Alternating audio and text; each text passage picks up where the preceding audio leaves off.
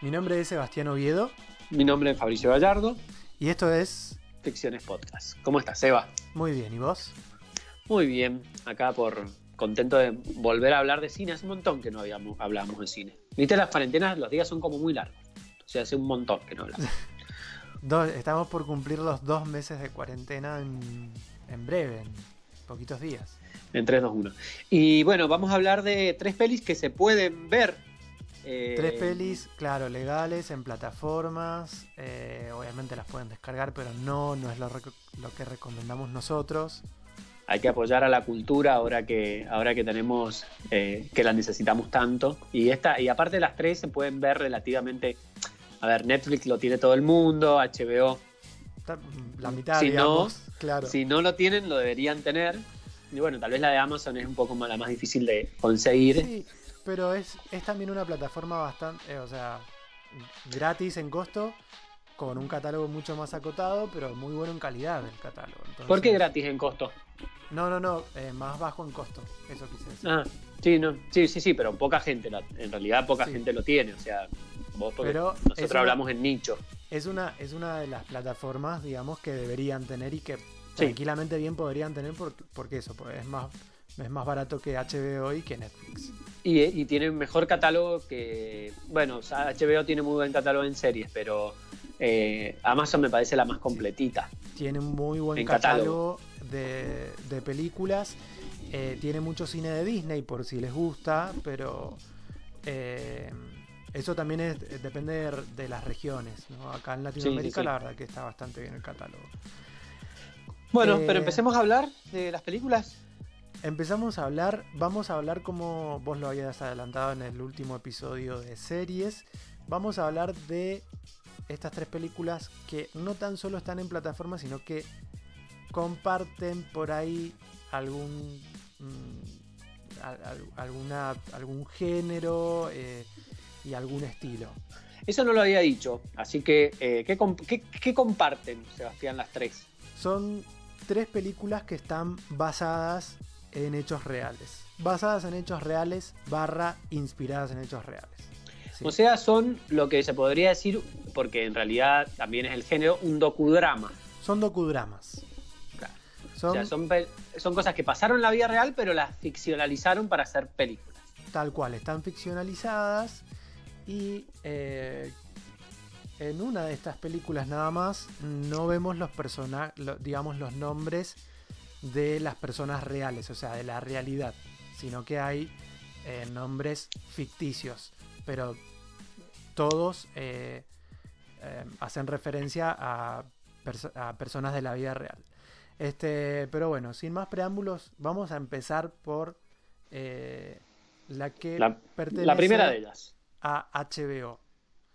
Esta es una película que, que es nueva en la plataforma, o sea, se estrenó ahora, no, no sé si marzo o abril, me parece que abril. Este, Se llama Mala Educación y es la segunda película de un director que se llama Cory Finlay, eh, cuya primera película yo no vi. No sé si vos la viste. No, Pero- es una película que tuve muchas ganas de ver y es más, está en mi lista de en mi watchlist, pero Sí. no, por algún motivo no la vi. Me parece que la descargué y no tenía subtítulos. Es una película que pasó por festivales hace ya dos o tres años. Sí, es Y- una, está protagonizada por Olivia Cook y Anya Taylor Joy. Y sí, es más, eh, uno de nuestros domingos, ah, en viejas épocas, eh, cuando solíamos juntarnos los domingos a ver películas, esta fue un- eh, una opción para ver. ¿Cómo se llama para la gente que no- Thoroughbreds. Esta primera Sí. película de ficción de, de este director eh, se llama Thoroughbreds. Este, Mala Educación es la segunda película dirigida por Cory Finlay y es una película que compra HBO después de Toronto. ¿Sí? Este, y bueno, y finalmente se, se cargó ahora la plataforma en, en el mes de abril. Está protagonizada por Hugh Jackman y Alison Janney. Eh, ¿Y qué historia cuenta esta película? Eh, cuenta la historia de un superintendente de una escuela secundaria de- del estado de Nueva York, de eh, Long Island, que eh, del superintendente y de, como de la directora o la directora financiera, que es el personaje de Alison Janney, que es una que a mí es una, es una actriz que me gusta muchísimo, ganadora del Oscar por, por ahí, Yo soy Tonia, que hacía el papel de la madre, en un papel que, que no es su, su mejor papel, está muy sobreactuado. Acá la podemos ver en, eh, en un registro actoral mucho más amplio, eh, como esta la segunda en mando en esta escuela. Y es un caso que, eh, a, ver, yo en esta película entré sin saber de qué se trataba. Y me parece que entrar sin saber de qué se trata le hace ganar mucho a la película, pero como decimos, está basada en hechos reales. Eh, eh, si, si, ponen Bad Education en Google, lo más seguro es que le salga de, qué, de qué se trata. Y es un caso de corrupción, eh, en lo que se basa es un caso de corrupción que se da en este colegio secundario eh, con los gastos del, eh, con la ejecución presupuestaria del colegio. es un, o sea, no, no el, el, hurto o el robo es bastante importante y salta a los medios, a los medios primero locales, que un poco eso es lo que muestra la película, y después nacionales convirtiendo, teniendo una repercusión muy amplia. Eh, a mí... la historia real eh, transcurre en el, eh, a principios de, los 2000. De hecho, el guionista de esta película fue alumno de, esa escuela en esa época. Ahora no tengo acá mm, el nombre. el, nombre del guionista, pero fue mm, estuvo en, esa escuela durante, durante esa época. El, este superintendente se llamaba eh, Frank Tazzone.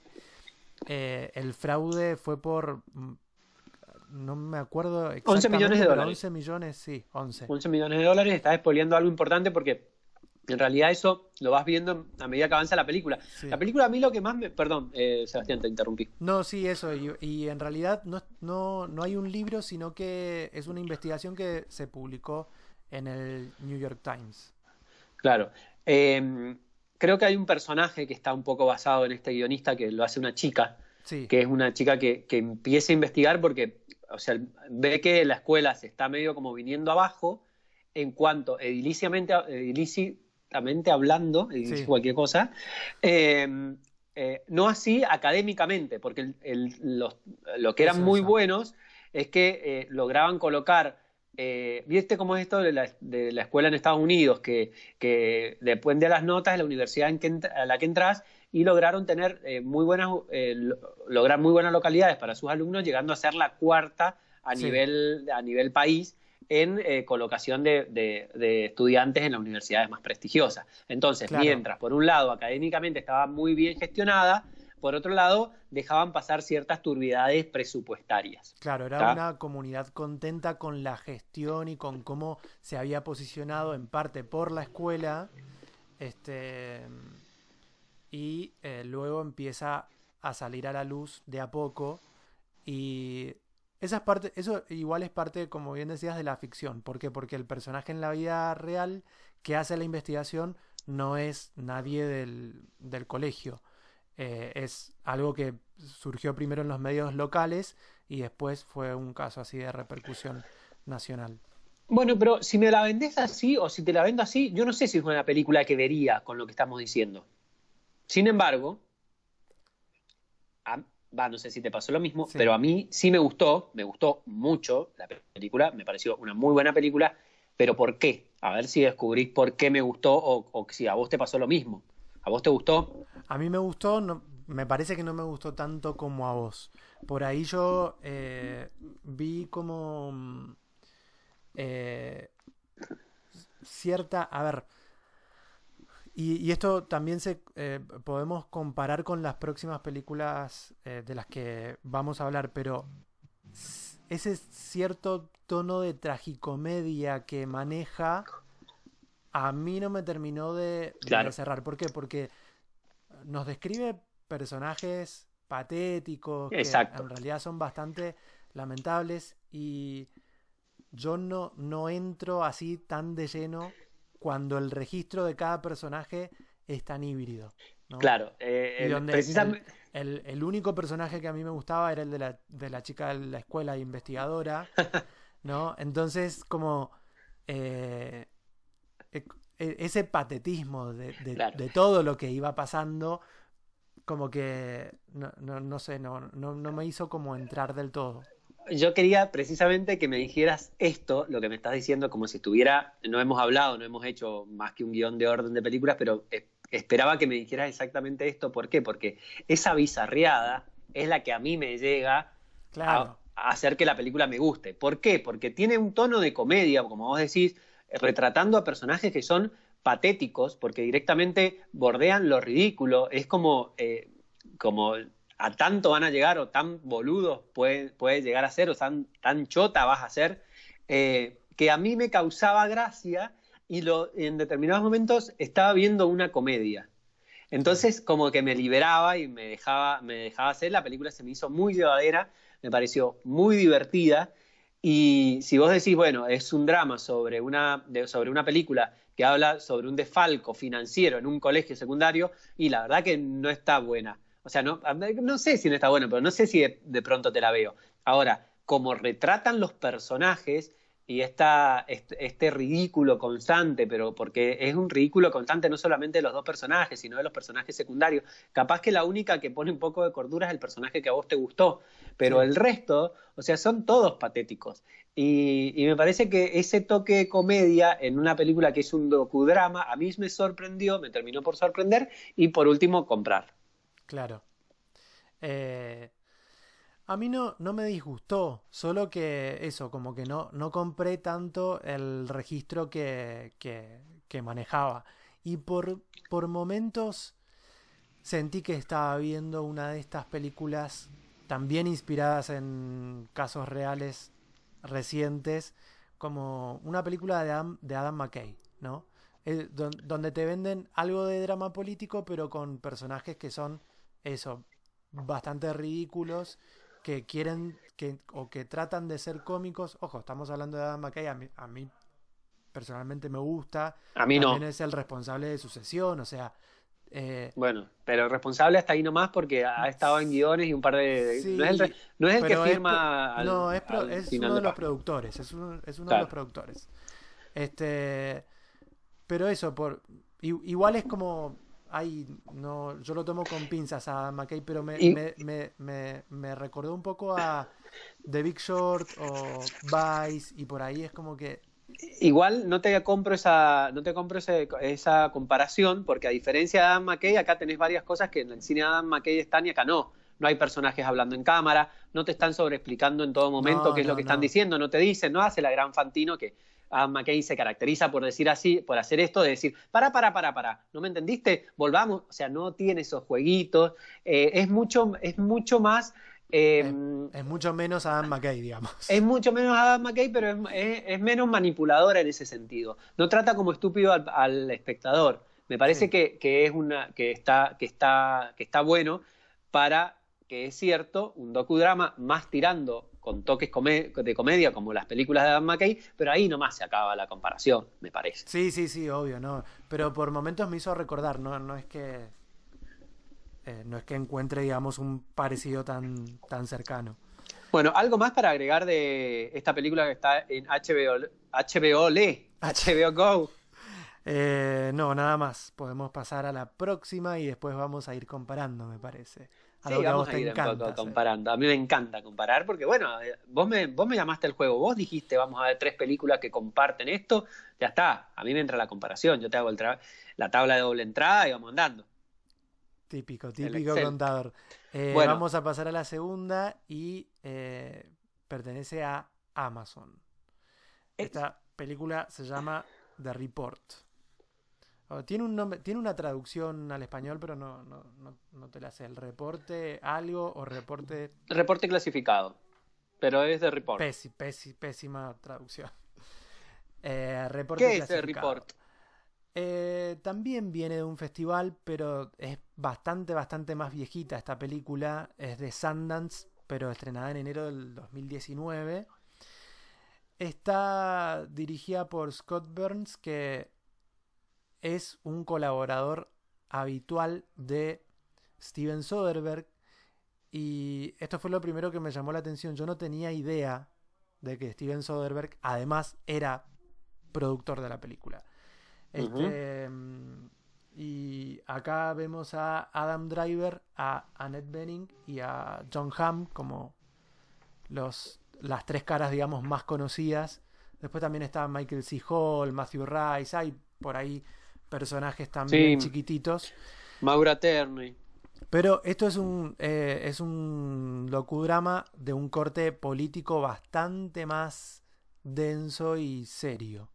Este... Desde la duración ya es bastante más denso y serio. o sea, estamos hablando de una película que, que dura las dos horitas, que hay que tener... Bueno, no, pero mala educación también, dos horas. Sí, tanto. poco, una hora cincuenta. No, una hora cuarenta, una hora cuarenta y pico. No hay tanta diferencia. no hay tanta diferencia en minutos, pero sí en cuanto a densidad de información. Sí, sí, sí. esta es mucho más compleja. Es mucho más compleja. A mí al principio me, me costó mucho. Este, buscando, tratando de machetearme, encontré que es una película un poco contestataria de otra película oscarizada que es, no sé si vos la, viste, pero es no. Catherine Bigelow, Zero, eh, Zero Dark Thirty. Que vos sí la viste. Yo sí la vi, a mí me gustó la otra peli también de Catherine Bigelow. Eh, ahora me, olvidé el. Hay una referencia, sí, hay una referencia meta a la, película de Catherine Bigelow. no me acuerdo bien el nombre ahora. Zero Dark Nights, una cosa así. que es la película por la cual estuvo nominada al Oscar Jessica Chastain. En un momento, que a mí es uno de los momentos que más me gustó de la película, el personaje mira la película y dice, estas cosas no fueron así como lo están retratando. O sea, no lo dice verbalmente, pero sí lo dice con su rostro, ¿no? Porque, eh, porque ¿qué cuenta la película? La película cuenta justamente una investigación que se llevó a cabo en, durante más de ocho años. Sí, diez años creo que fueron. Sí, algo de diez años por encargo de una senadora demócrata, que es el personaje que hace Annette Bening. Que sigue en, cargo. Yo la busqué y todavía sigue siendo senadora. Sí, pero no tan solo ella, sino que todos los personajes de los que hablan eh, en la película, eh, con algunos con nombres ficcionalizados, siguen siendo funcionarios. Y esto también habla un poco de la política, no tan solo la política que tiene Estados Unidos, es la, la misma que tenemos nosotros. Este, Digo que han pasado 15, 20 años y los políticos siguen siendo los mismos. Bueno, en fin, eh, en la investigación que lleva a cabo el personaje de Adam Driver es sobre eh, una metodología de, investigación con tortura.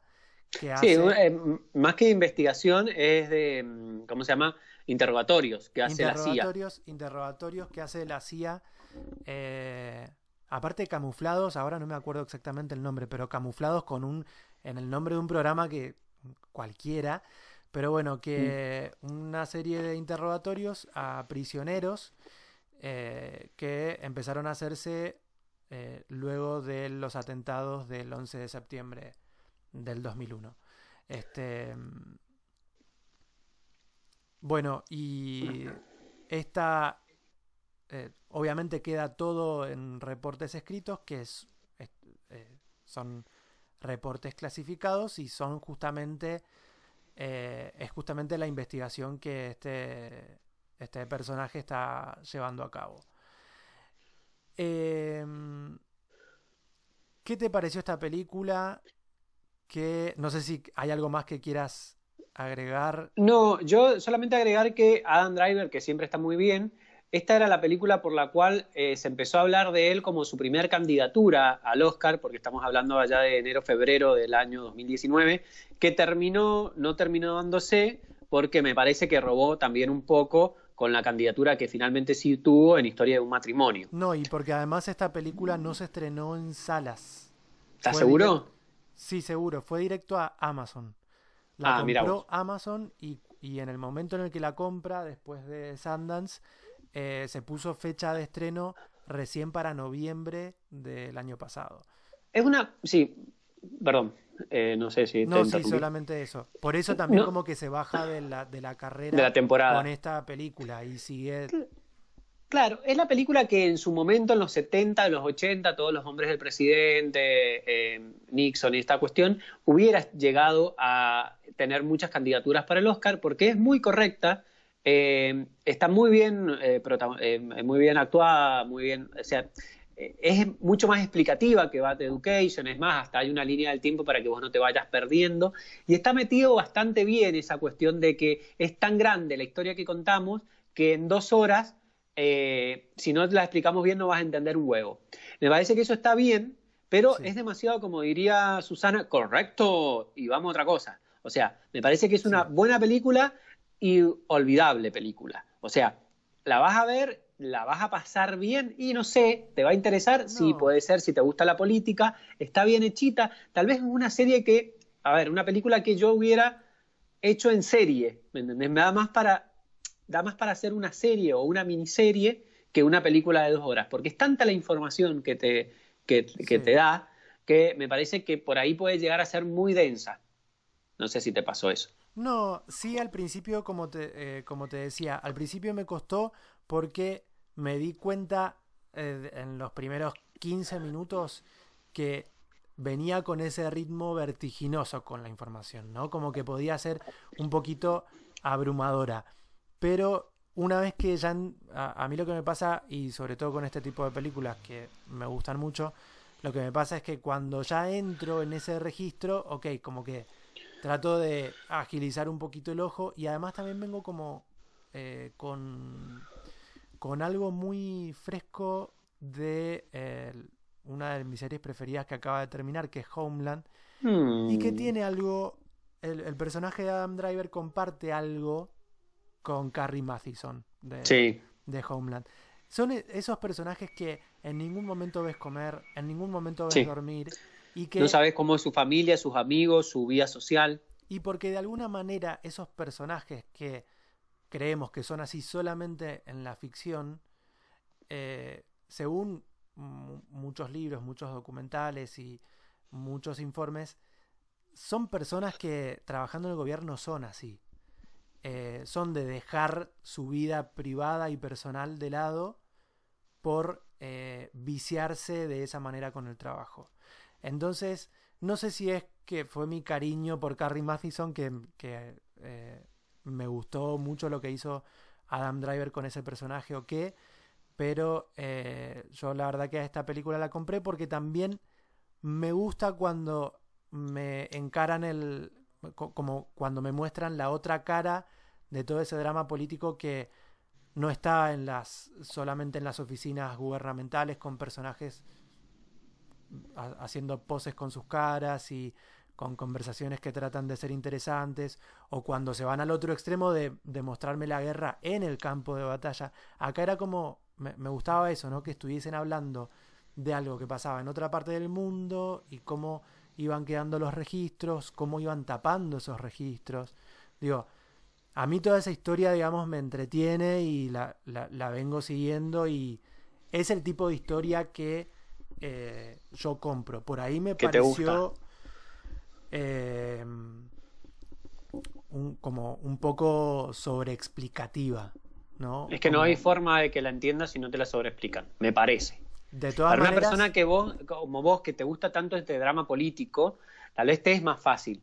Pero ponela a mi tía a ver esta película y si no, lo hacen así. y no digo a mi tía, digo a una persona que medianamente vea cine y que consuma noticieros y que consuma realidad. Y tampoco es tan fácil. Eso es lo que iba a decir.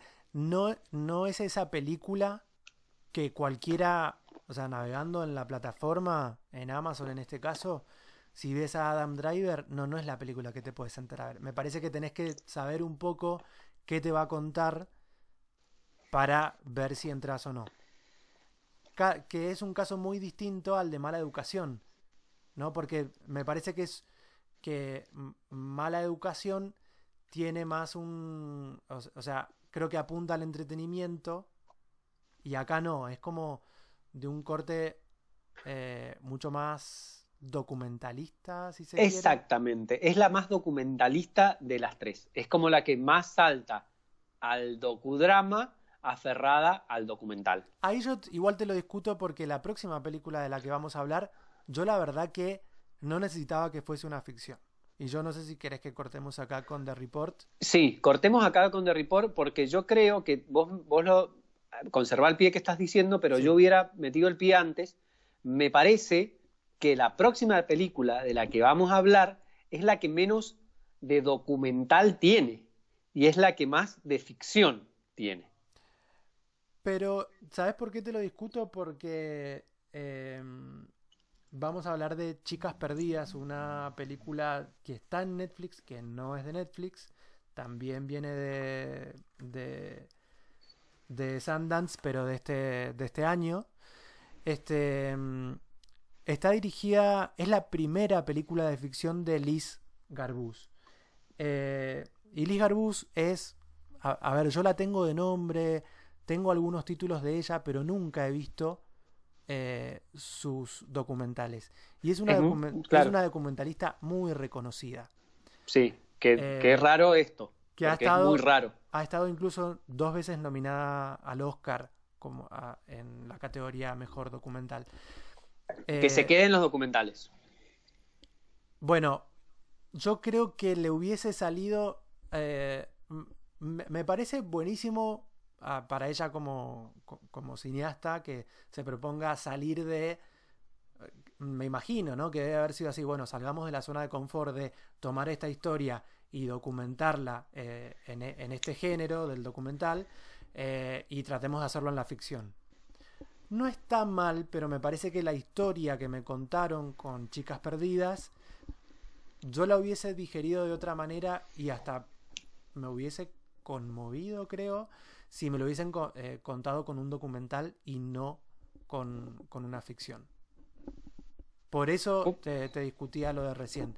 Puede ser. Perdón. No, no, no, eso nada más. No, puede ser lo que estás diciendo y me parece que acá, a diferencia, bueno, tal vez no de Bad Education, que tal vez puede tener una, eh, eh, puede relacionarse, pero acá los personajes reales, y más cuando al final hay como fotos de archivo y videos de archivo, que los ves, los personajes reales, eh, son, es muy fácil que caigan en la historieta. O sea, esa protagonista es muy fácil que caiga en el histrionismo. Tiene muy pocos matices, es muy, está muy arriba todo el tiempo y hace que puedes, o que puede hacer, y que me parece que la película termina cayendo en ese, en ese pozo, de que sus personajes parecen caricaturas y parecen, están como al servicio del espectáculo, me parece.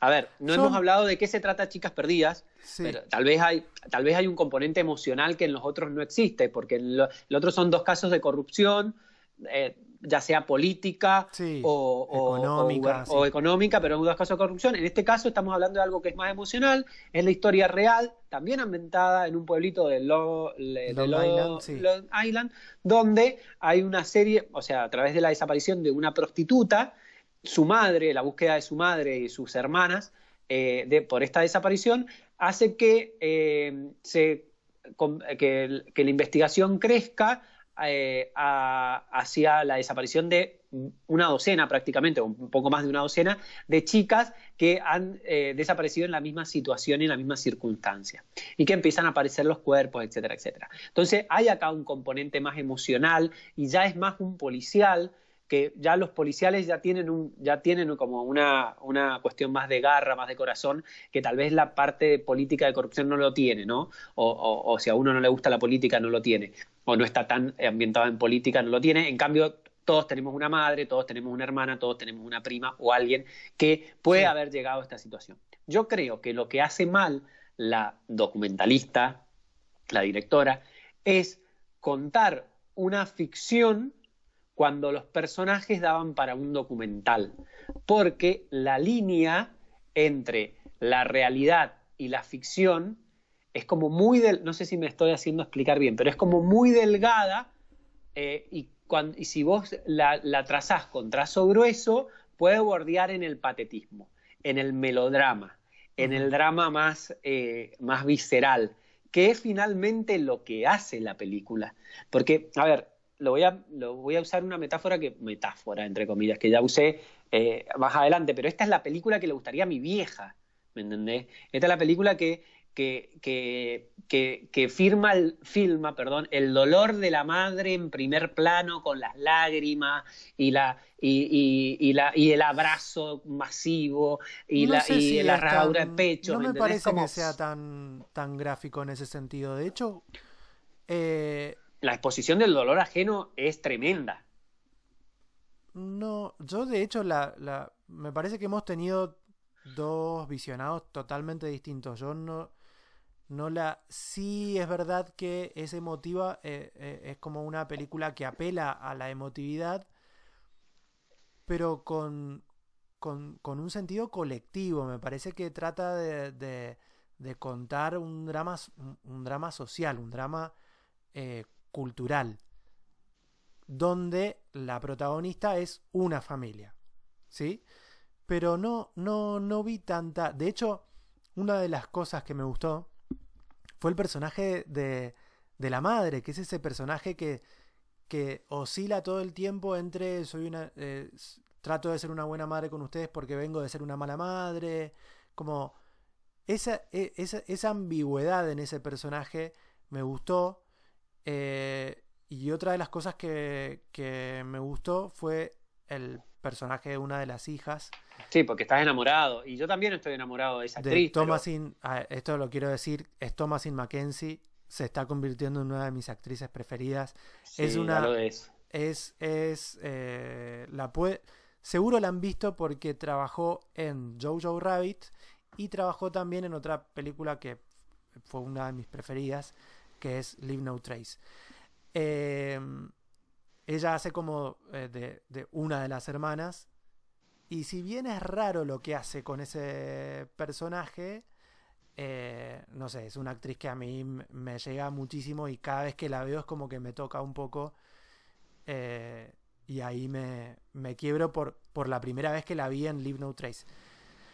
Volviendo a Chicas Perdidas. Esos dos personajes me parece que están bastante bien hechitos dentro de la modestia que maneja para contar y para armar cada personaje, ¿sí? La película en general. Pero no, no, no le vi eso tan de... No, no, no vi tanto ese melodrama. Sí. Eh, eh, sí, los personajes cuando lloran tienen la cámara en, en la cámara enfrente. Eh, no sé si están así, te lo cuestiono. Ahí, acá, eh, creo que es donde más disentimos. Yo eso te lo discuto. Por ahí sí, eh, eh, no sé, tal vez es pregunta esto. ¿Puede tener que ver con que Liz Garbus venga del documental? Pero al revés, me parece que el documental es un, es un género que no he visto ninguno de los documentales de, la directora. y tengo que decirlo, o sea, no lo he visto. O sea, no, el género documental no es un género que, yo consuma asiduamente pero eh, me parece que eh, en el documental sí corres el riesgo, esto de que tenés que tener mucho cuidado dónde pones la cámara, porque puede ser eh, que se torne muy sentimental, ¿me entendés? En exceso sentimental, y debe ser más documental, como la, palabra lo indica, más documental y, por ahí cuando pones tanto corazón te, te puede, no sé, no, no sé si me estoy explicando, ¿no? Eh, no me estoy explicando. no, no, si bien, si, si bien disentimos, creo que, creo que te entiendo eh, en esto. Pero, pero sí me parece que de las tres películas, si yo tengo que elegir cuál hubiese preferido ver eh, bajo el registro del documental, creo que hubiese sido el, de el de Chicas Perdidas. Porque también me mm. parece que lo que hace la peli es de alguna manera denunciar, entre comillas, porque tampoco es que lo hace fervientemente, pero denunciar un poco esa mala gestión policial y que es, eso sí me parece que son los personajes más caricaturizados, el personaje de este policía patético que cuenta que lo vienen moviendo de, de, oficina en oficina porque hace mal su trabajo y termina acá como afligido por la situación, es como que ahí me parece que está la denuncia de, esta película, ¿no? En, un cuerpo institucional machista que nunca hizo nada y, y, el, trabajo,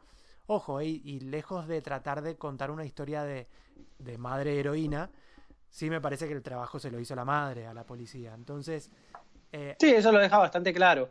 Habría que ver qué, qué, qué, a ver, qué material documental tenían para preparar un documental y que es más fácil tal vez ficcionalizarlo, ¿no? Sí, sí, sí, totalmente, sin duda. Y que aparte el personaje, el personaje de la madre es un personaje que es muy rico, muy interesante.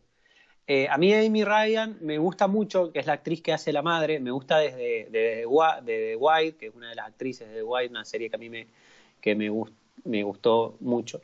Em, y cuando ves a la real, a las imágenes de archivo sobre el final, no la reconoces mucho. Me parece que, me parece que ahí creo que puede haber tenido el problema la, directora de hacer un documental, eh, tal vez porque el material no estaba o porque tal vez era más rica la historia de la familia de esta chica desaparecida que desencadena todo, o sea, esa madre con, esa, con esa culpa, esa hermana del medio que es tan sensible, la hermana más chica, ¿me entendés? Como que, claro, me parece que, que, tal vez el, ojo eh, estaba en la familia, quiso poner el ojo en la familia, cuando desde el punto de vista del documental, como decís vos, hubiera sido más interesante tener acceso a los registros de la policía, que tal vez no los tuvo. Sí, totalmente. Sí, yo creo que si no es documental es básicamente por eso pero sí es algo que me hubiese gustado mucho más ver en ese, eh, en ese registro. Bueno, a mí es la que menos me gustó de las tres. Sí, yo eh, sí tengo que hacer un, un no sé, cómo, la verdad no, no sé, no sé cómo haría, cómo haría mi top 3 de hoy. No, a mí, a mí yo... Sí, The Report sería el primero. Y las otras están como ahí, si bien las recibí como muy diferente. Es mucho mejor película Bad Education que esta. Es mucho mejor película Bad Education que esta. Es mucho más arriesgada, es mucho más, más interesante de lo narrativo. Ahí te doy la derecha, pero a mí eh, me habla más de Report y creo que a vos te habla más. No, no, no, no, no. te estoy hablando de la comparación entre Bad Education y Los Y Chicas Perdidas, sí, sí, sí. Eh, de Report y Bad Education lo podemos discutir cuál es el podio. A mí me gusta más Bad Education, pero te lo comparto. Ahora, vos me parece que, En, que Bad Education eh, tiene una destreza fílmica que eh, Chicas Perdidas no tiene. Desde todo, desde la fotografía hasta el guion, hasta de, de todo. Las interpretaciones que son dos actrices que a nosotros nos gustan, eh, me parece que también podrían haber estado mejor aprovechadas. Sí, sí, sí. Ah, principalmente el personaje de Thomasin McKenzie, que es una, una estrella en cierne, o sea, es va a ser la próxima, em, no me acuerdo el, nombre de la actriz de Mujercitas, pero eh, es esta actriz, ¿me eh, eh, claro, va a ser la próxima Sí, sí, sí, sí, es una mina que, que, que, va a crecer muchísimo, que va a crecer muchísimo. Eh, porque aparte, excepto esta película, elige muy bien sus papeles. Me parece. Así que, bueno. Eh, Seba, ¿te parece que para la próxima salgamos un poco más de la zona de confort y nos vayamos al documental puro y duro? Me parece. No me esperaba esa propuesta de vos. ¿Viste? Puedo hacer propuestas eh, indecentes. Eh, pero sí, sí, sí, me reparece porque aparte a mí me entretiene esto. El, documental a, mí también me entretiene. Claro, a vos te gusta el documental. Bueno, para la próxima entonces hacemos un especial de documentales. Vamos a, intentar ver las mismas películas. Eh, vamos a elegir películas que nos... A mí me cuesta un poco más el documental, así que las películas las voy a elegir yo eh, estas las elegiste vos, así que el documental las voy a elegir yo. Y hablamos de documental, salimos un poco más de la zona de confort y hablamos un poco de documental en el próximo episodio de cine. ¿Te parece? Me reparece. Bueno, hasta la próxima, Seba. Hasta la próxima, Fabri.